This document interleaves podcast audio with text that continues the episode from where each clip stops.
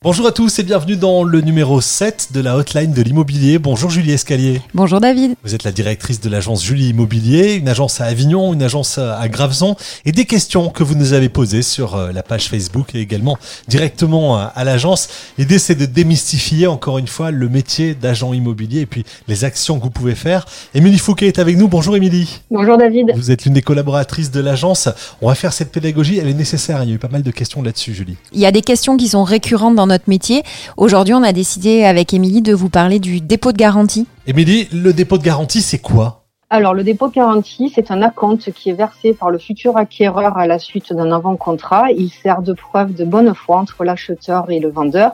Un, en immobilisant son bien et l'autre, une somme d'argent en attendant la signature de l'acte final. C'est quoi le montant d'un dépôt de garantie? Alors, le dépôt de garantie est calculé en pourcentage et c'est entre 5 et 10% du prix de vente.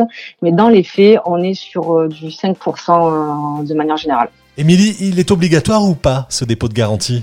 Alors non, il n'existe aucune obligation de verser ce dépôt de garantie. Euh, c'est de la négociation entre le vendeur et l'acquéreur. Si je comprends bien, cette somme, elle est bloquée. Mais si l'acquéreur n'a pas réussi à avoir son prêt ou son permis de construire, en toute bonne foi, qu'est-ce qui se passe? Alors cette somme, même bloquée, peut être restituée euh, à l'acheteur dans le cas de la non-résiliation d'une clause suspensive, comme le refus de prêt ou de permis de construire. Et puis il y a aussi le cas où l'acquéreur ne respecte pas ses engagements? Si l'acquéreur ne respecte pas ses engagements, donc on parle des conditions suspensives, si les conditions suspensives ne sont pas réalisées et qu'il y a litige parce que euh, le vendeur trouve que l'acquéreur n'a pas fait les démarches de bonne foi, c'est-à-dire euh, pas demander son prêt ou des choses comme ça, le vendeur va demander euh, qu'on l'indemnise en fait de l'immobilisation de son bien le notaire bloque donc cette somme dépôt de garantie sur le compte et c'est ensuite le, enfin, le juge qui euh, déterminera si cette somme est restituée à la, au vendeur ou à l'acquéreur.